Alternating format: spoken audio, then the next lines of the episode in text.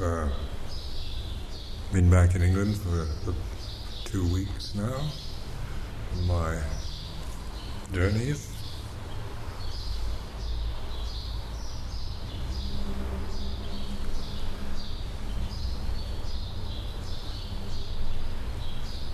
These uh, these journeys are are not sought after.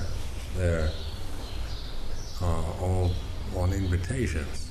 Uh, I was invited to the United States and then to New Zealand, then to Australia, then to Thailand. And this was three months of meeting Buddhists in these different countries.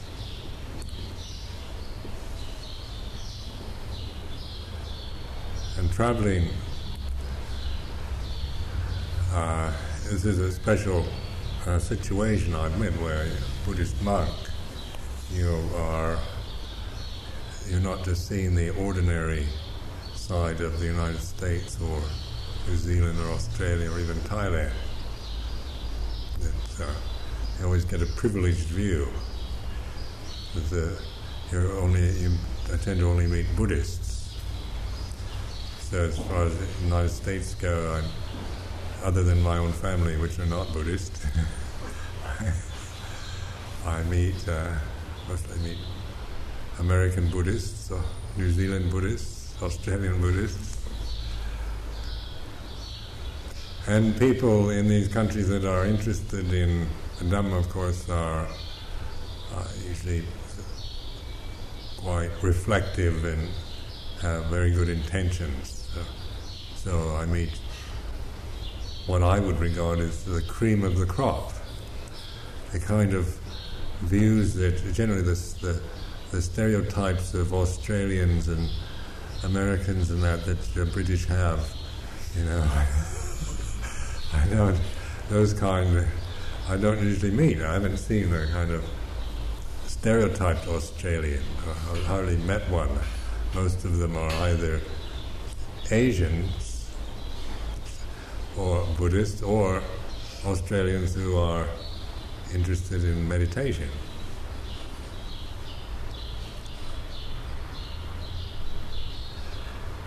And meeting, always uh, having the, these opportunities to meet with people interested in Buddhism, the, the problem of race, nationality, social position, all these uh, have no importance in these meetings.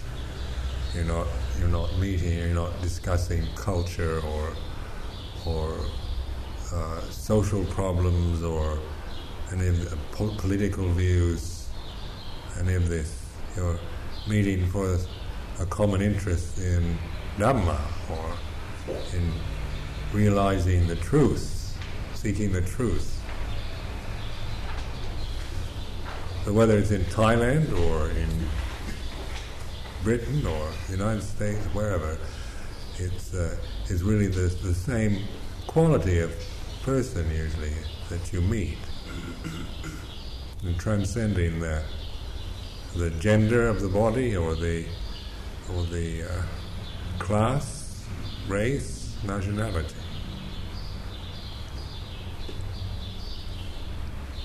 Just like at uh, Amaravati uh, monastery near Hemel Hempstead, people come there like on a Sunday. You have these uh, meetings where many, maybe Sri Lankan or Thai, Cambodian, Lao people will come along with the Europeans. So then you, but we're all there for the, for good reasons, for doing good, for skillfulness. So the particular problems of misunderstandings, preferences due to culture and ethnic uh, conditioning does no longer really seem terribly important in a situation like that.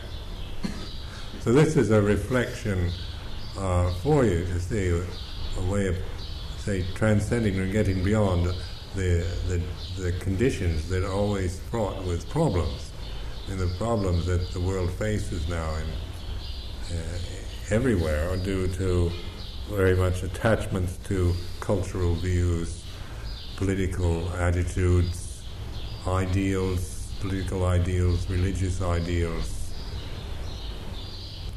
prejudices, biases, views, opinions that human beings hold on to, and then, then we conflict if you if you don't share the same viewpoint as I do. And then we meet, then the, we, we just conflict with each other. But when we're here contemplating Dhamma, the way things are, then I'm not asking you, we're not, we're not here to, to agree, have the same opinions about everything, but to observe what attachment to opinions, what it is. The suffering, the, the result, they have been attached to a, to a viewpoint or an opinion. A good opinion, a bad opinion, whatever uh, position you take, if there is attachment through ignorance, then there's going to be sense of some sense of unsatisfactoriness, threat, uh, feeling of being threatened, or feeling indignant, or jealous, or envious, or frightened, anxious, worried, are the mental states that arise from being attached to things. So we're not taking a position that you shouldn't be attached to anything either. because that's another position. But developing the reflective mind means that you begin to observe what attachment is. I'm not saying you shouldn't be attached to anything, but to observe attachment, clinging and grasping. And then that is what we call the ability of the human mind to reflect on the way things are.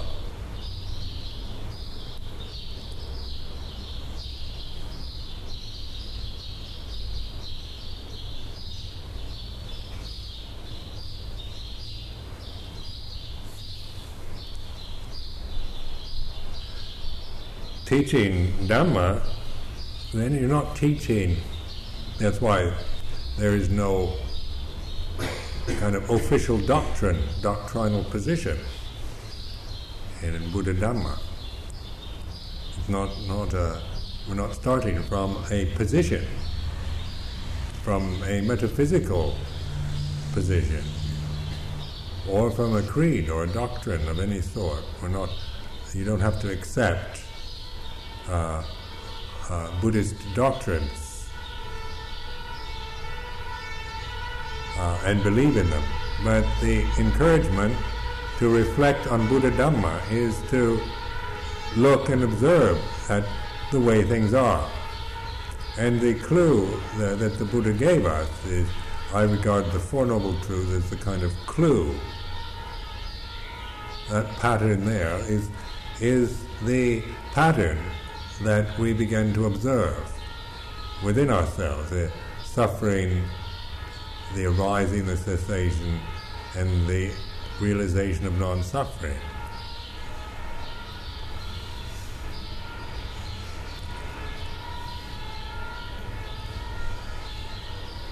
To many people in the West, the, uh, the Buddha, Buddha using suffering as the first noble truth is baffling because people tend to think that, that it's a doctrinal position. Buddhists believe in suffering and that everything is suffering. Now notice that uh, that that isn't what the first noble truth says. The first noble truth states a fact that there is suffering. It's not a a, a state, a doctrinal position that, that everything is suffering. Sometimes in books you hear Buddhism being uh, explained as Buddhist, Buddha taught that everything is suffering, uh, which is a misrepresentation because that that is the Buddha never said everything is suffering from that position. but there is suffering. And psychologically, when you, when you investigate that, it's not to, to, to believe that there is suffering, but a clue, another a direction to look at suffering when you're experiencing it, to, to look at your own experience of suffering.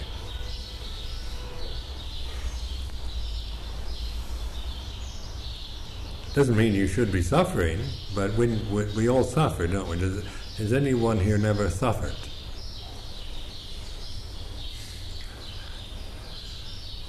I've never been in a group yet of, of human beings when I've asked that question, and there has never been one person raise their hand.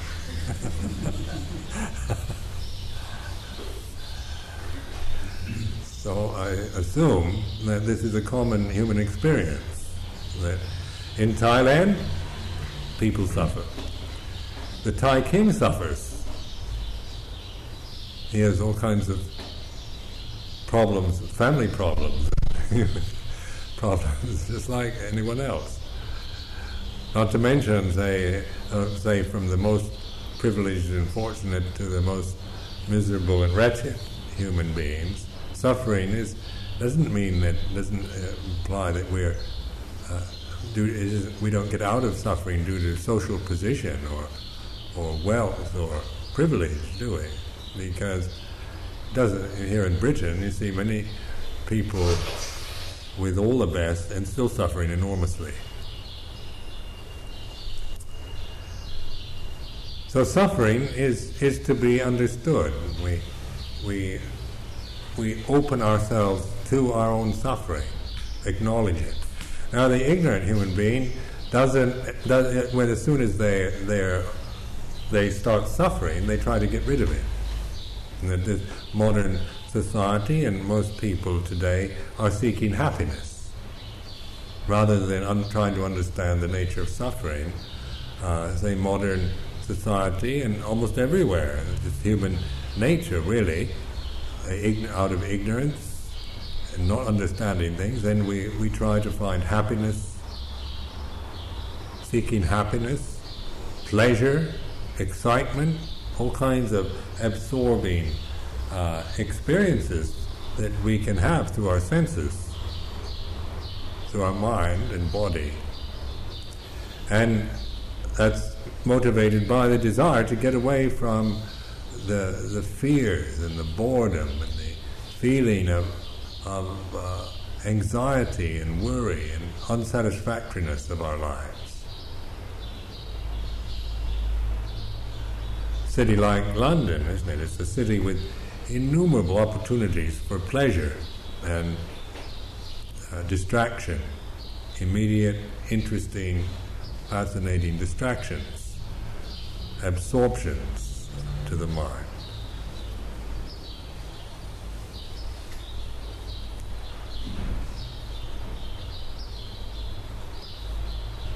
But that's everywhere now. The, not only in big cities like this, but the ability now for, for just ordinary people, even in remote parts of this country, uh, can find distractions, immediate distractions, very quickly, like television and, and all, you name it. There's so many possibilities now to seek happiness, to be entertained, to be absorbed into something else. Because when you're sitting with yourself and there's nothing to do, nowhere to go, what do you feel like?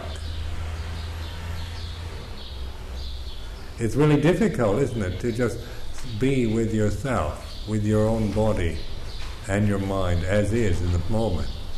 Not necessarily because there's anything particularly wrong in the moment or anything, uh, you know, really miserable, but because We've never learned, never uh, practiced restraint and reflection in order to observe the true nature of things.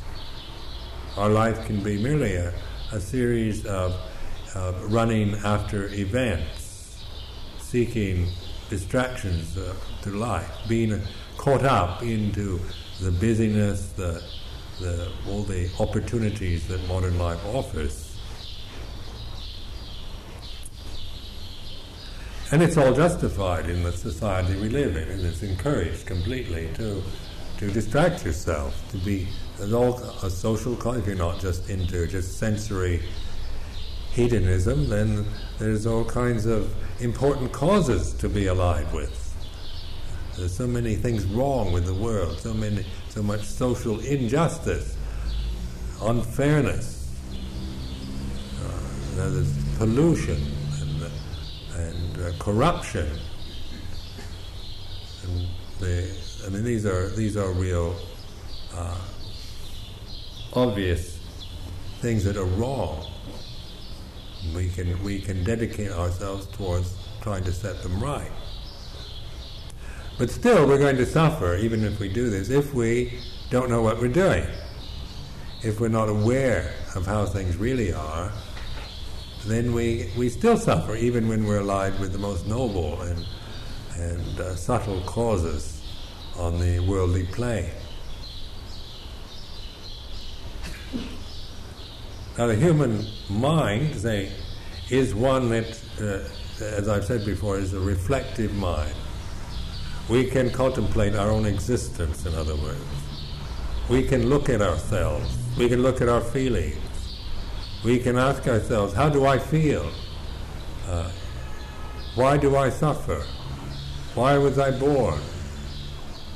These kind of questions, we, these are the questions that, that human beings tend to ask themselves. Why does life have to be like this? We can all imagine life as something better, can't we?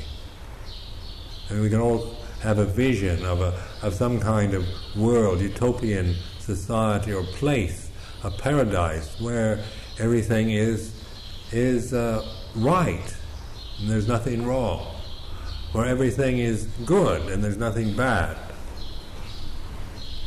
And that's the way it should be. And should, everything should be right and good rather than wrong and bad. With our minds, we can we can use our minds like that, contemplating uh, and and being upset and concerned and threatened and frightened and intimidated and guilt-ridden, all the emotional uh, complications we create in our lives around just the way things are, because say here in Britain, even though there's a lot right, there's a lot wrong also. In Britain, there's a lot that's very good, but also there's a lot that's bad. In ourselves, we exist in our, you know, just as individual human beings, there is a lot that's very good about us and a lot that isn't. We can see all kinds of flaws and weaknesses, faults, defects in ourselves. we can also reflect on our good qualities. Fact that we maybe we aspire to the good, we we want justice, and we we're tolerant, and we we incline to moral behavior and toward generosity and, and compassion and kindness. And we can see these are, are good good things to do. But we also have very much the the, the tendencies uh, toward the opposite.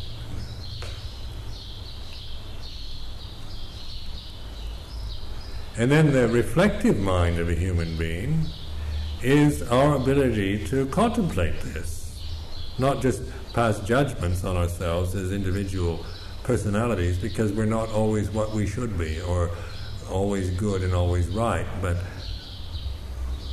even though maybe that ideal, idealistic side of ourselves, we'd like to be perfect and always good and always right. But life also brings us so many opportunities and so many habits and so many situations don't allow us always to be the best. Find ourselves slipping, degenerating, sliding, backsliding.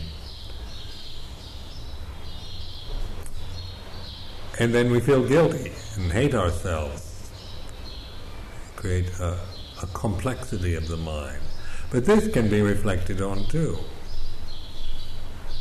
Now, reflection is non-judgmental. We're not, we're not, uh, we're not criticizing or judging the qualities of our minds comparing one, one thing is better than another or how things should be, but we're observing that this is the way it is, that, that this confusion we feel, or guilt, or, or uh, remorse, or fear, or greed, or hatred, or whatever, that it is, say, it, it is impermanent. You're reflecting on the fact that, that it's conditioned, it's, it's impermanent, it's not an absolute. And yet, if you don't reflect on the nature of your mind, you can go around with assumptions about certain faults, flaws, weaknesses in your character as being kind of absolute problems that you have. There's a, the ability to grasp a view of oneself as being a certain type or a certain stereotype or a certain quality, the assumption that, that, that you're that way on a kind of permanent basis lie, that assumption is made through the grasping of a view that I am somebody who has a, who has faults or weaknesses.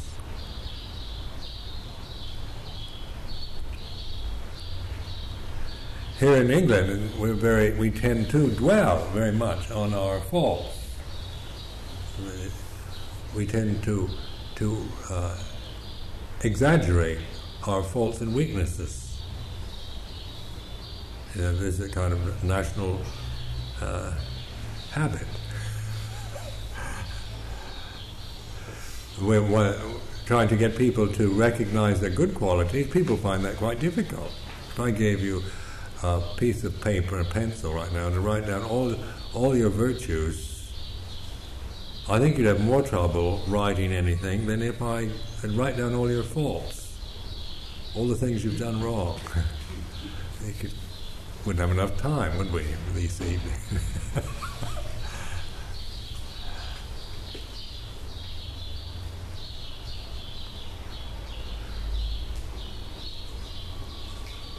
Why is that? Why do we why do we are so identified with the, what we've done wrong in life and the uns, the the the, the, uh, the faults and the weaknesses that we feel that we have?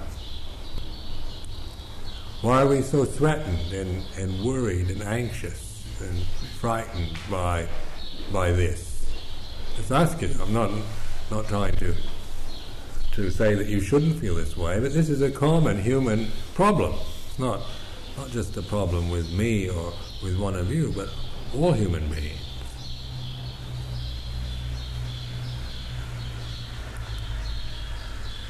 When I was in Bangkok, a couple of weeks ago, I was giving a talk to a group of people, um, and the, say the majority were women. There may be several hundred, uh, very few men, but a lot of women. I gave kind of formal uh, talk, and then I sat uh, and talked with these people for about two hours. I was just asking questions. And during this talk, I was, I was uh, uh, one of the problems that people have in Thailand is that they, they, they have uh, what they call a sense of being offended easily. Noi chai. So I was, I was saying, I, was, I wasn't accusing them of this, but I was saying, just describing my own experiences of, of uh, being someone who uh, understands that problem of one who uh, can be easily offended. So I was mentioning this as a, my own problem rather than saying it was theirs. And the uh, and how to how I worked through, say this, using this feeling. That says, when I was a child, I was called a, a very sensitive boy. This meant that I was easily offended as a child. I took things very seriously and very personally and uh, could uh, misinterpret all kinds of things very easily to feel offended by them. Kind of suffering. Well, uh, many people have this problem. So when talking about it, uh, reflecting on it, not as a no longer from a position of being a, personal failure a fault that I have, but how to take something like that, say that always gives us a lot of suffering in our lives, and that we all, that's, a, that's tremendous suffering, to be someone who's offended by life, because there's always something around that can offend you, isn't there? I'm sure I'm not the only sen- truly sensitive human being in this room. and that, there's a lot to be offended by, actually. If you're seeing life very much from a view of being somebody, a person, I mean, from being uh, uh, belonging to a certain class or nationality, or being male or female, or being uh, European or American or Thai, or being there's always something that some somebody is going to say something that can sound offensive to us. So that when you reflect on this, rather than just trying to suppress and pretend that nothing bothers you, and that you're not, and, and just try to suppress your feelings, you actually say the way uh, of looking at it as Dhamma is to go to the very feeling itself. To really recognize the feeling and to, to stay with it, to, to accept it, to understand it.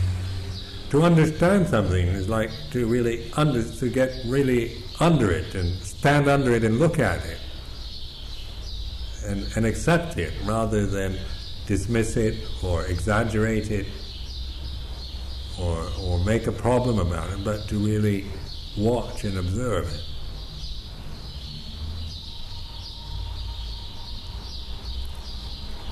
So some, now when, when these uh, many many of these women, Thai women, were saying, "Well, that's a problem we all have." Easily offended. Said, what can you do about it? Obviously, they didn't like it either.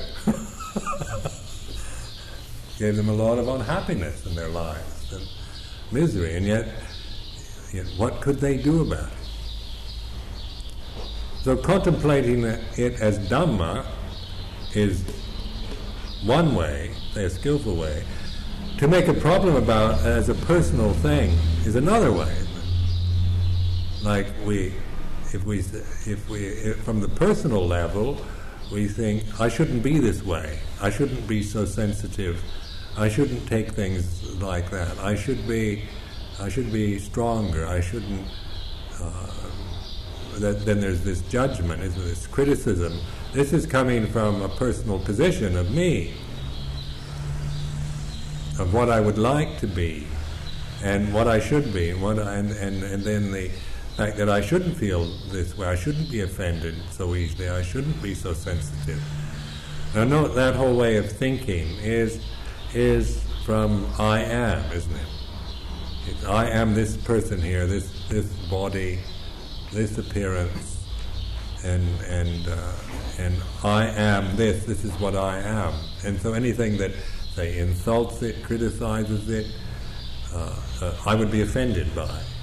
If you said Buddhist monks are rotten and so on. Be offended if I'm a, if I'm attached to being a Buddhist monk.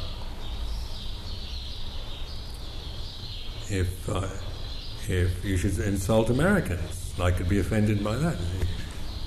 If you should uh, insult Theravadins, I could be offended by that. If you insult my teacher, Ajahn Chah, I'd be offended by that you insult the monastery at Amaravati and Chithurst. I could really be offended by that. You could insult my monks and nuns. You could insult my, my parents. You could insult my family. There's so many things that, that one could be offended about. As a person, as an I am, as a personality.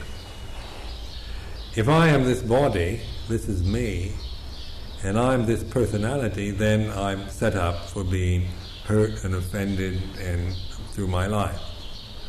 So that, that particular position the Buddha was pointing to as, as ignorant, the view of, of a self identification with the body, with the feelings, with the perceptions, with uh, volition and consciousness. That identity, if never questioned, never examined with wisdom, then we're set up for life in some way to always be oversensitive, offended, threatened, anxious, and worried by the possibilities also of that. Even when nobody's particularly insulting us, we can we can imagine that somebody might.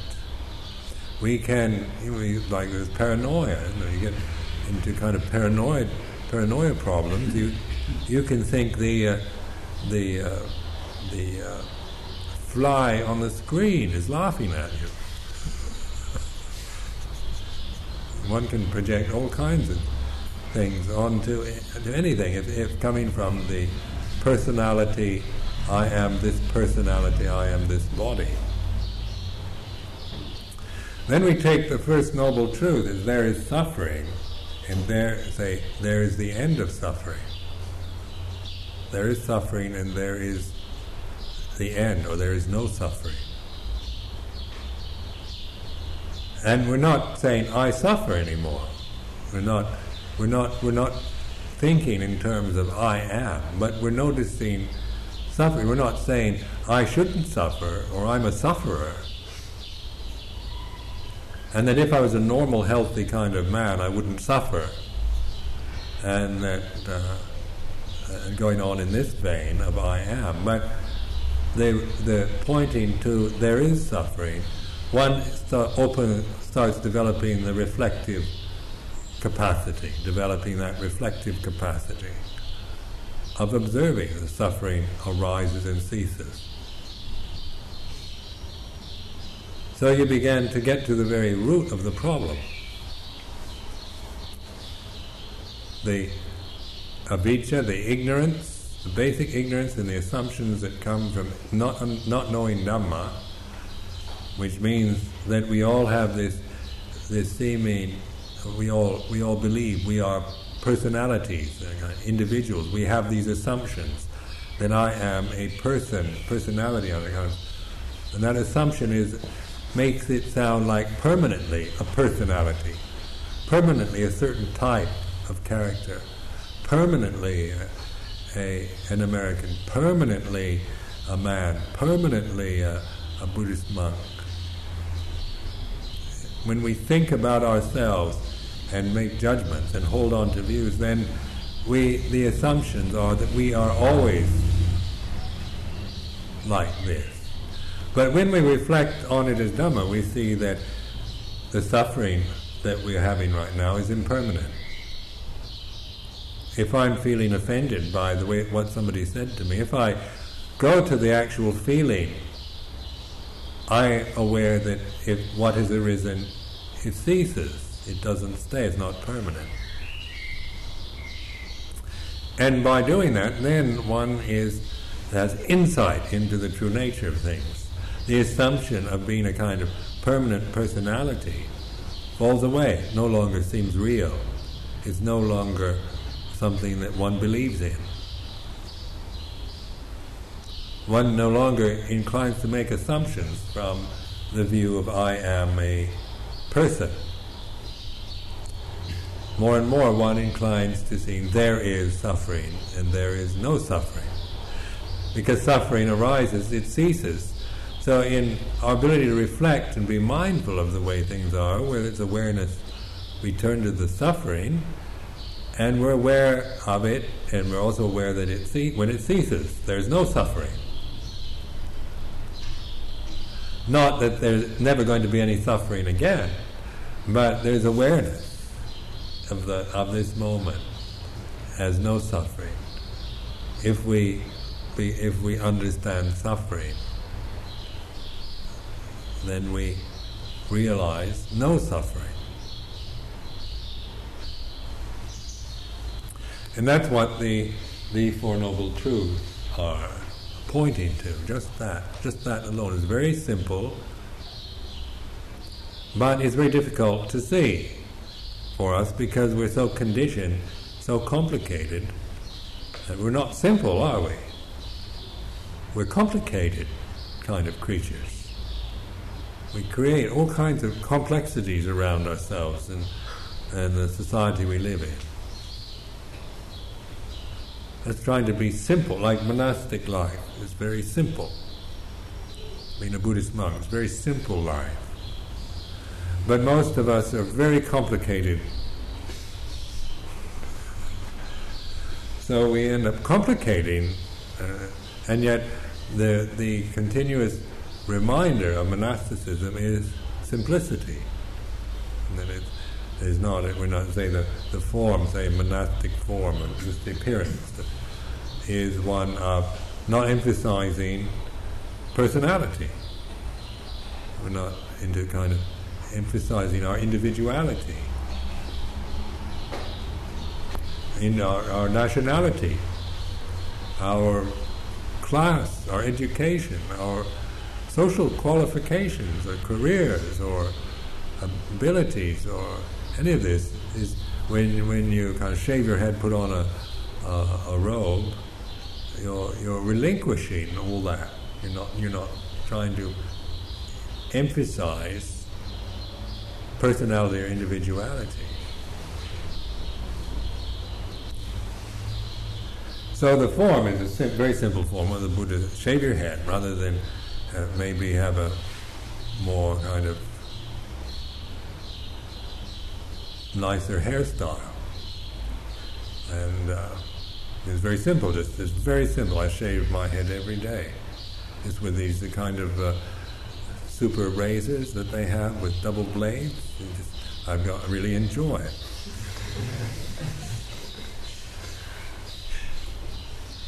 I feel slightly uh, dirty if I just let it go for a couple of days. A little stubble up there. Very simple. You don't have. We don't have to have barbers or or hairstylists. That's Buddhist. My Buddhist nuns the same thing. Just shave it all. Wear a robe. Easy, kind of like in this country. They it looks like we're wearing uh, curtains or bed sheets. Well, it looks like just a big square sheet. Very simple kind of clothes. We, we eat just alms food, what people give us in our alms bowl. So that we very simple, whatever people present us. So, so life as a Buddhist monk is, is to is to uh, is, is a simplification of, of life. It's much more simple than a layperson's life, but we're still very complicated.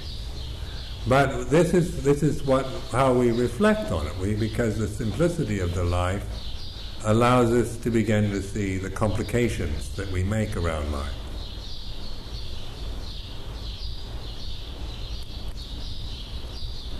We have that reflection. If you're, if you're in a very complicated society like this one, there's not much, there, there's, there isn't much of a reflection for it, is there? You might have ideals of wouldn't it be nice to live out in the country, uh, kind of uh, Thoreau type of ideals of going back to nature and living uh, by the shore of a lake, listening to the to the sound of the water, the running, the sound of the river, the wind. We have poetry and all kinds of of uh, longings towards, say, simplicity. But in very practical ways, I mean, we have these ideals, but in practical ways, we, we don't have much uh, form available. For example,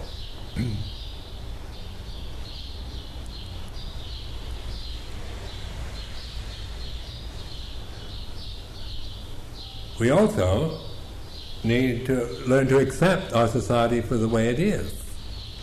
We can we can sit here and feel very critical uh, about what's happening to Britain,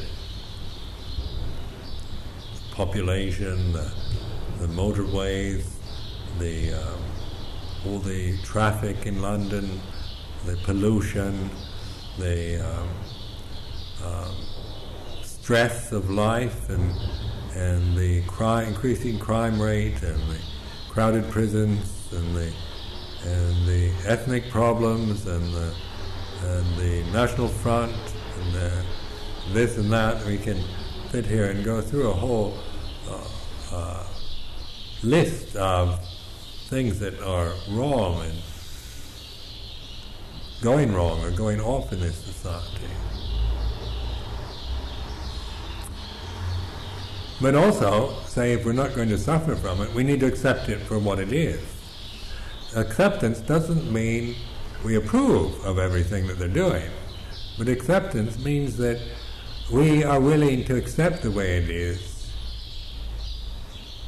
meaning that we're not just going to react and criticize it out of ignorance, out of a view of, uh, and comparing it to an ideal of what we would like it to be or a memory of how it used to be.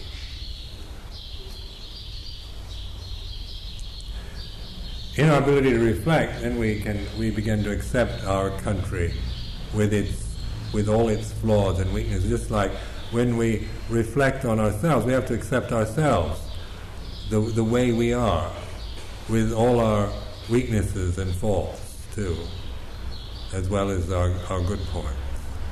We're not just trying to to to look at one side and reject the other, or exaggerate one over the other. But we need to, if we're going to really uh, not suffer, we must learn to accept the way we are.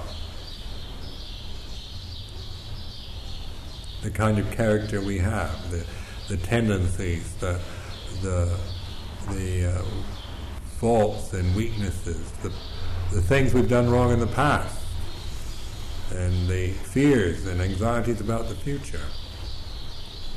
Acceptance, as I said before, doesn't mean we approve or we don't. We're just dismissing it all or just saying everything's okay, nothing wrong with me. But acceptance is the ability of the human mind to to uh, bear with the way it is, without wishing it were something else, wishing it were otherwise. We're not creating a problem onto it. In other words, we, we, we say, say if you feel anger right now, if you should feel angry, maybe you don't want to be angry right now, but if you want to see the end of anger, you have to accept the anger you're feeling right now. Doesn't mean that you like being angry, but it means, and, it, and I'm not saying that it's all right to be angry and it's good to be angry, but to accept the anger you're feeling right now means that you can let go of it. And you, anger is impermanent, it's not self, and you then you have that insight into anger and the cessation and the end of anger from your own direct insight and experience of it. Direct knowledge of it. Anger and the end of anger.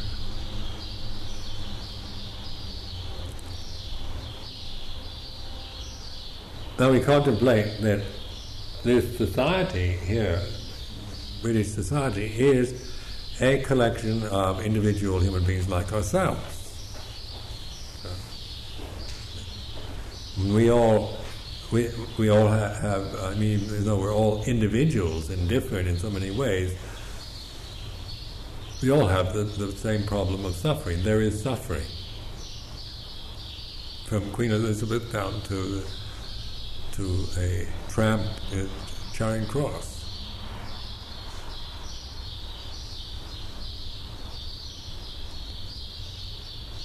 There's suffering in there. Uh, in, this is what we have. Say in Thai, they have a saying: "Brothers and sisters in suffering." Brothers and sisters in old age, sickness, and death is a way of, of, of conveying our common ground. Brothers and sisters in suffering. Brothers and sisters in old age, sickness, and death. This, is, this includes all of us, doesn't it? It doesn't. It's not specifying a certain group. It, that's we're, we're looking at a common problem that we all share. when we do that, then we're not emphasizing, say, certain other factors such as ethnic origins or or masculinity or femininity or or uh, class, nationality, age, appearance.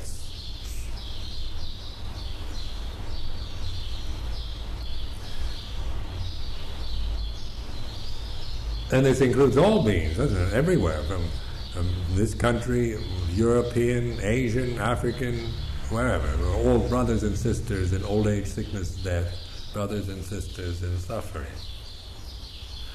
Now that might sound, I mean, if you, if you want to put it in more positive terms, they, we'd like to say we're brothers and sisters in, say, in the ultimate sense of union and oneness, wholeness immortality. But as the experience of life that we're all sharing is that we've all been born into these separate forms. So we feel very much this, this sense of being an individual being and being somehow separate and alienated from each other. Even though ultimately we're not, the appearance and while we feel life, more and more our experience of life out of ignorance tends to emphasize this alienated feeling of separation, of me uh, as opposed to you.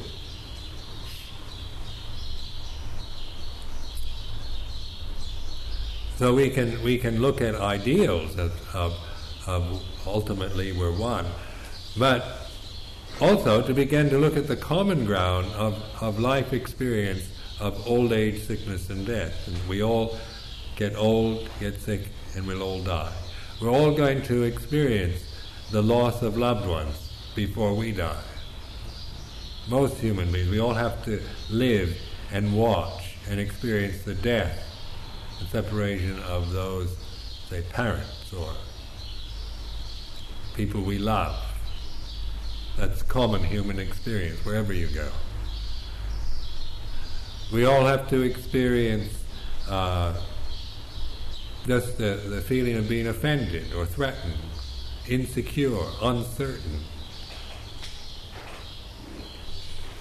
wanting to be liked, wanting to be loved by others, and then the, the feelings of a threat of fe- or fears of not being lovable or not being likable, and all this we share. This is these are common human. This is common human suffering wherever you go. It's not just my problem and, you, and no one else has it. We're envious. We, we envy each other. We look at people who are, who are who we think are better, better looking, more more clever. Uh, people that, that that others like better, have more opportunities, more advantages than we do, and we tend to feel envious, jealous of them. That's common. Brothers and sisters in envy and jealousy.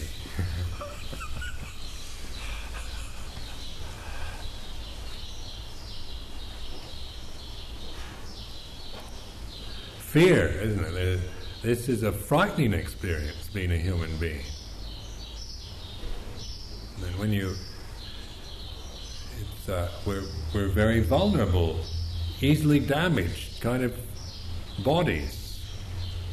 These, these bodies are really easily bruised and easily damaged. There's a lot to fear. In, in, naturally fear. It's not because you're neurotic, something wrong with you, but there's, there is a lot to be to be frightened of in life.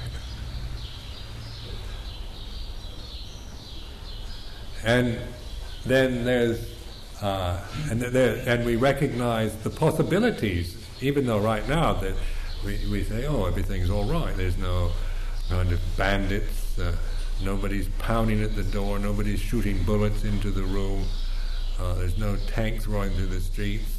We, there's nothing to fear right now, but we can imagine you know, all kinds of potential things to worry about in the future. of just say physical, being attacked or being molested or harmed physically. And then emotionally we're very vulnerable.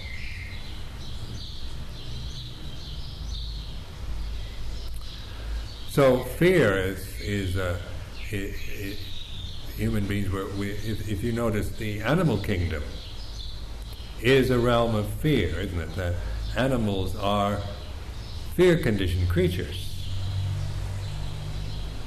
Just living in the forests or in the jungles, you observe just the wildlife, how it just is constantly in this state of, of fear and trying to, because it's it, the law of the jungle is survival of the fittest. You've got to look after yourself because you, at any moment, there's something, uh, some other creature that might come and attack you and kill you, eat you.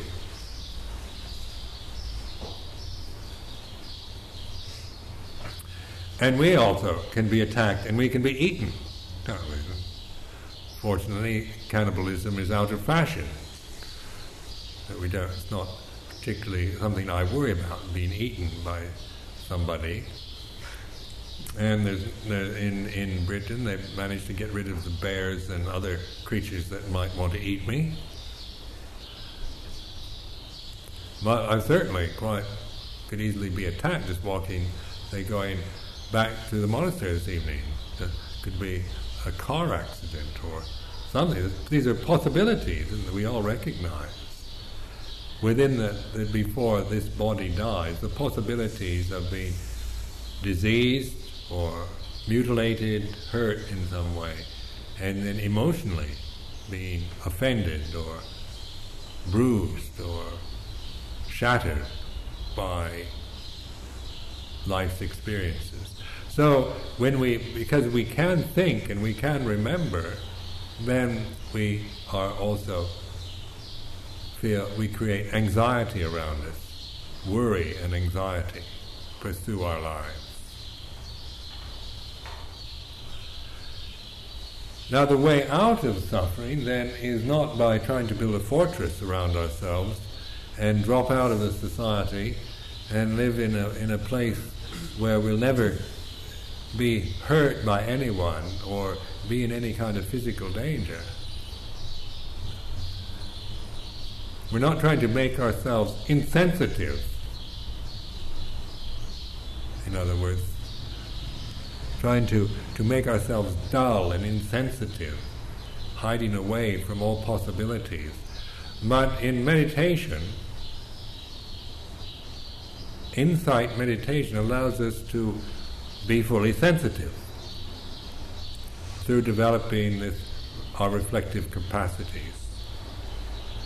Because more and more you, you realize ultimately there's nothing to be frightened of.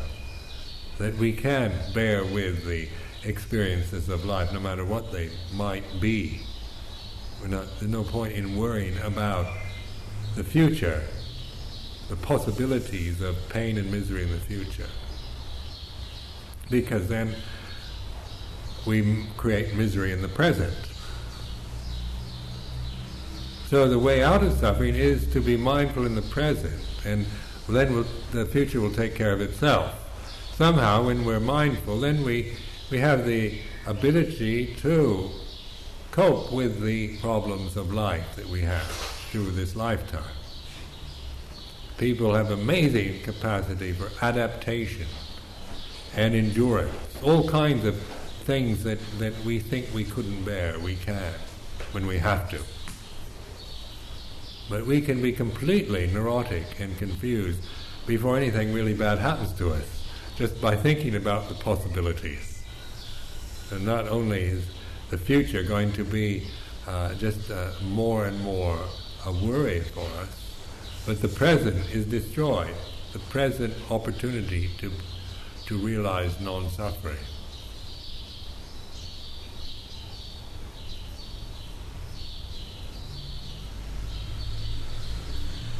So this this is a way of contemplating and reflecting on life. What I said this evening is for reflection and contemplation, not a not to be uh, uh,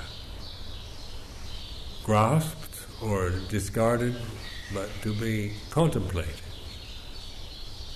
considered. And, as you begin to look at yourself, not from the crit- not with the critical faculty, but with the reflective mind, more and more you you realize these truths will help you to realize non-suffering, freedom from fear, freedom from desire, freedom from delusion.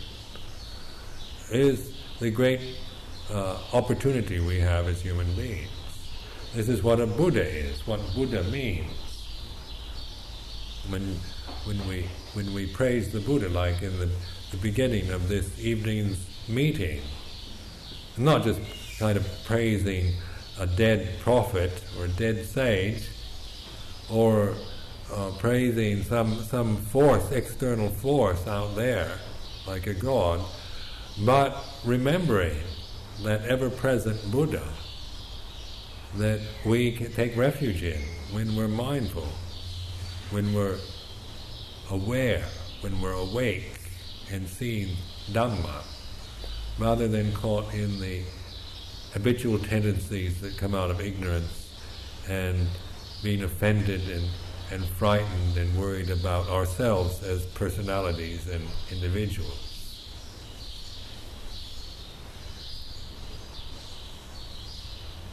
So I offer this uh, for your reflection for this evening, and we can have a, if you'd like to just stretch your legs for a, a minute, you can have a sitting.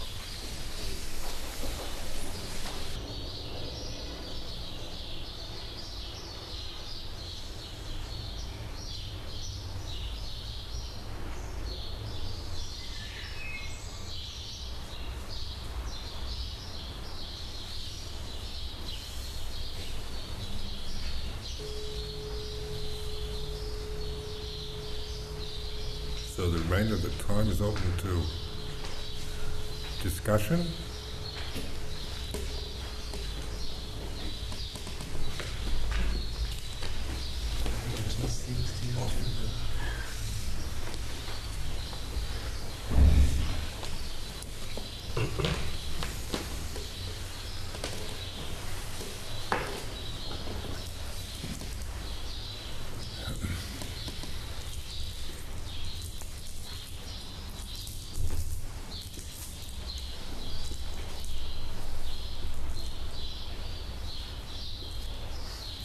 Could you say a bit on um, what reflection is? How do you reflect? Well, it's, it's like, say for example, say when you start, say that we're going to sit now. If you observe just what you're you're doing, like what's in your mind, or you observe the body, it's been to, to look and recognize, just uh, see, like like oftentimes meditation can become a kind of compulsive thing and you don't see what you're doing. You just you just develop a kind of meditation habit. When you reflect on it, you can see because it's meditation just becomes a kind of habit, and it it um, might be a good habit, but it's still a habit, and so it uh, is not going to be enlightened. You're not going to get enlightened through through it. So that the the uh, observing uh, the feeling of, say, having to do something, or the, just, just the what what you observe, you can just observe the way you're feeling. I go uh, rather than, than you know think about things. I I use thought more or less to just remind myself to look. How do I feel right now? And I, I found, like, I used to have a certain kind of driving quality in my meditation, and I wasn't aware of it. I started reflecting on it, just seeing the results of that. I'm just trying to use the will, and and uh, uh, that was that you're always having this sense of a kind of despair in your practice. you know, and feeling somehow you, you know, you're, you know, disappointment or despair because the uh, because you're coming from that place of trying to gain and get something, which uh, some which you think is right. You know, you sit here, you've got to develop something, you've got to get rid of your defilements, and you've got to develop samadhi, develop concentration. And from that, those attitudes, you see, then then we, we can become very obsessed, obsessive meditators. Doesn't mean we don't have to develop, or we don't, but to recognize just that, that alone for what it is. Uh, using the body a lot because we we tend to have so many ideas. We're educated, you know, people in here are educated people, literate people, so that we we we have a lot of knowledge and ideas and thoughts in our heads. So it's always good to reflect more on the body, like the feeling, the sensation of the body. How does it feel like in your heart, the, the trunk of your body? Just to bring your attention to, to the body. Then you'll then you won't be always caught up in the thinking process. Bringing your attention more here rather than remaining, you know, going around with your ideas and thoughts. How do you get from a stage of absorption to a stage of uh, insight? Is it something you get automatically, or is it something you've got to cultivate? In other words, the, the problem I have is, uh, um, is getting absorbed, uh, which carries into my daily life, and uh, I found it rather frightening. Um, and I'm wondering whether we can um, sort of transcend that. I'm mean, it is a transcend, from the state of absorption to the state of insight. Well, that's where you the, like the re- reflection on the noble truths. Bring your attention just to, to that, to that, just that very kind of doubt or anxiety in your mind, because like you're, you're you're bringing attention to the here and now, the way it is. So if you if you're uncertain, then you're aware of uncertainty, and more and more you you're just accepting these these conditions, these the ne- the, su- the forms of suffering. There's so much, say, despair, anguish in our lives, or doubt, uncertainty, confusion.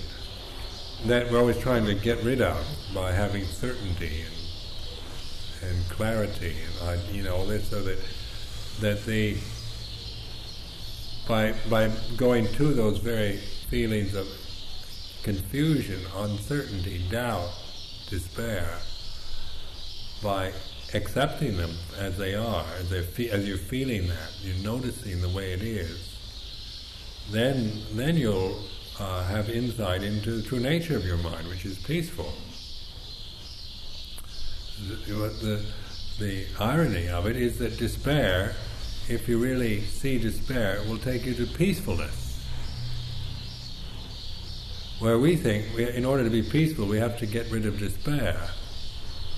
But if you if you begin to understand how your mind works, more and more you'll feel you'll be able to use the, your, your these negative states uh, as the very conditions that you can that you accept, and, and by accepting, you're letting go of them. They're impermanent.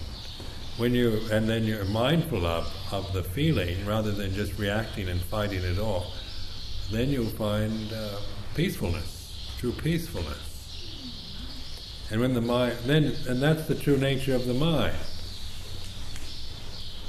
As you, as you let go of the conditions of your mind and the and the habits of reacting through grasping and all that, then then more and more you you find that, that true peacefulness of the heart, rather than the mental conditions you create out of ignorance. I've, I've done a lot of practice with, with despair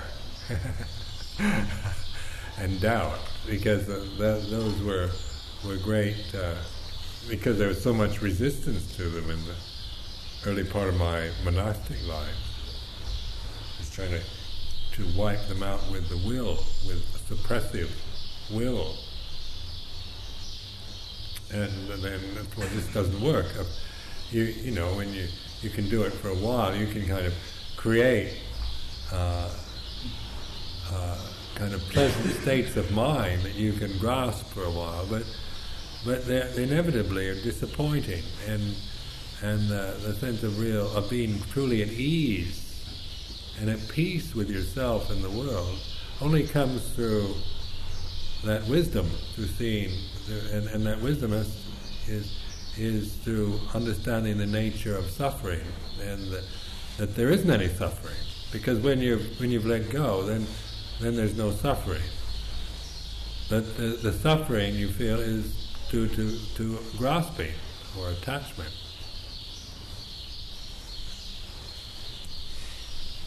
Try it. It's like when you really, like like just mental confusion or doubt on things. It don't have to be kind of great anguish despairing states, but just just little things. The more you kind of just look at that and accept it and, and be patient with it. Don't come from the idea of if you accept it then it'll go away because then you want to get rid of it. You have to be willing to be just very patient and accepting and understanding and then what arises ceases, the impermanent. And then more and more you begin to have an insight into, into uh, true peacefulness, which is an indestructible peacefulness, not dependent upon things being nice around you. I mean, you, this peace is, is, isn't, isn't dependent upon uh, conditions being uh, good or tranquil or serene. It, it's the peace that that you abide in more and more, even in the midst of uh, external noise and confusion.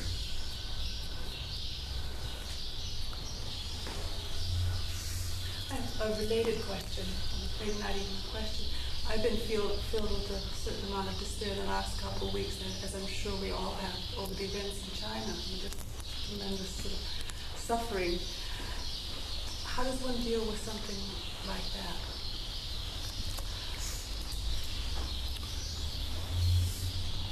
Well, uh, use the actual feeling because what happened there is due to, to human ignorance. And, um, you know, like, you can see the, uh, it's a good example of trying to annihilate obstacles like you, they just get rid of all the, the students who are causing the trouble as quickly as possible. And that's what we do oftentimes with ourselves. I mean, we we just if we see something we don't like and something that bothers us or we don't understand in ourselves, we just want to wipe it out, go in with a tank and run it over. so I mean, this is this is very what's happened in Beijing is the result of that that kind of mental uh, ignorance. I mean, I, I you know, I wouldn't. I mean, one is uh, I wouldn't be prone to, to annihilating other human beings, but I've certainly been very annihilationist with with a lot of things in myself. And the thing is that it by doing that you just make everything worse you know, like what they've done is going to make create make so many more problems for the, for China. But that we have no control over. We, uh, you know, if, I, if one could, you know, if I was in a position where I say stop this foolishness, I'd do it. But they don't. They won't listen to me. so I, so I I but I can do it here. Then I can listen here. Because this is this is where I mean, you, you could see it in, you know, in in, in anything in uh, in the states where any any group becomes a problem. You want to just push them down, make them shut up. And this is where even, but this, this is where, and that, that what's happened in China is just so so ordinary. It's really an ordinary human behavior taken to to because they're they're obviously very they just didn't know what to do. You know, they waited ages before they did anything. You know, they really put up with it for a long time, and then they just went completely berserk. They did it all wrong. Because it, this frustration does that, you get, you just feel more and more angry, and then you then you're more and more heedless, and then you do things, you really do horrible things when you're in that state. So you can, rather than hating the, say, the Chinese army or military or whatever for doing that, we we can we feel compassion because uh, I mean what what's really horrible is that people that have done that have to live with those memories. I mean the say the people that have died, at least you know, too bad. And one, does, one isn't happy that they died, but at least they don't have to remember murdering students or murdering others. This is, you know, and that's what what's really horrible in life is the is the memories you have doing things like that. I mean, I've never murdered anybody, but I, before I was a monk, I did enough uh, kind of. Uh, ignoble things to uh, feel miserable about. I mean, nothing to the level of kind of murdering people or robbing banks, but I mean just just dishonesty and selfishness of uh, you know what is is bad enough to remember. But I mean, if you've done really, one, I remember in a, uh, one time in I was in uh, in Laos and uh, this was before it went communist, and there was a meditation monastery in Vientiane, and they and the teacher was taking me around, and we were looking at these different meditators in, in, these little huts. And so he took me to one hut, and there was this this man, a monk, newly ordained Lao monk, and he'd been in the um, Lao, Royal Lao Army before and had been, you know, responsible for killing a lot of people. And then he left that and had become a monk. And uh, and it was interesting because this he found he, he, he couldn't stand the monastic life because like living in that particular situation where you're alone in a little hut and you have to live with yourself all, the, all he could remember were, were the images of the people he'd killed, and they, they just haunted his mind. And he finally, I heard later, he just he ran away, couldn't stand it uh, because of of the uh, resultant karma of having done that.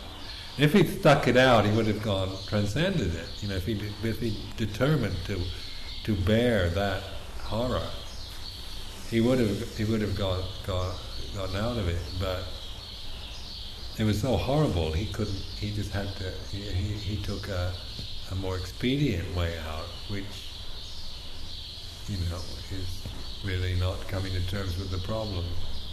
You just end up probably drinking a lot, and just making your mind dull with drugs. And This, this is like this is a sensitive human being human is like this. We have to remember what we do. Therefore, it's very important, and this is what what they don't teach in the society is that that they don't say that. So they think that like they think you're free to do anything you want. You're a free citizen. You can do what you want, say what you want. And so we do. Then we end up doing things that aren't very good, or it can be quite bad, and then we have to live with that memory. Because we have we have we punish ourselves in other words with our even if even if we should commit a terrible crime and and and, the, and they never catch us we're never punished by the government. We punish ourselves. We we're the we're the judges ultimate judges. So this is this is how sensitive this this birth is being human very sensitive we're in line with with uh, universal intelligence. So I mean, we're our our lives are not just uh, meaningless, and we can just you know use waste them because it's a you know it's a real opportunity to to for enlightenment, for wi- wisdom and enlightenment. But this is but modern society doesn't has forgotten all this.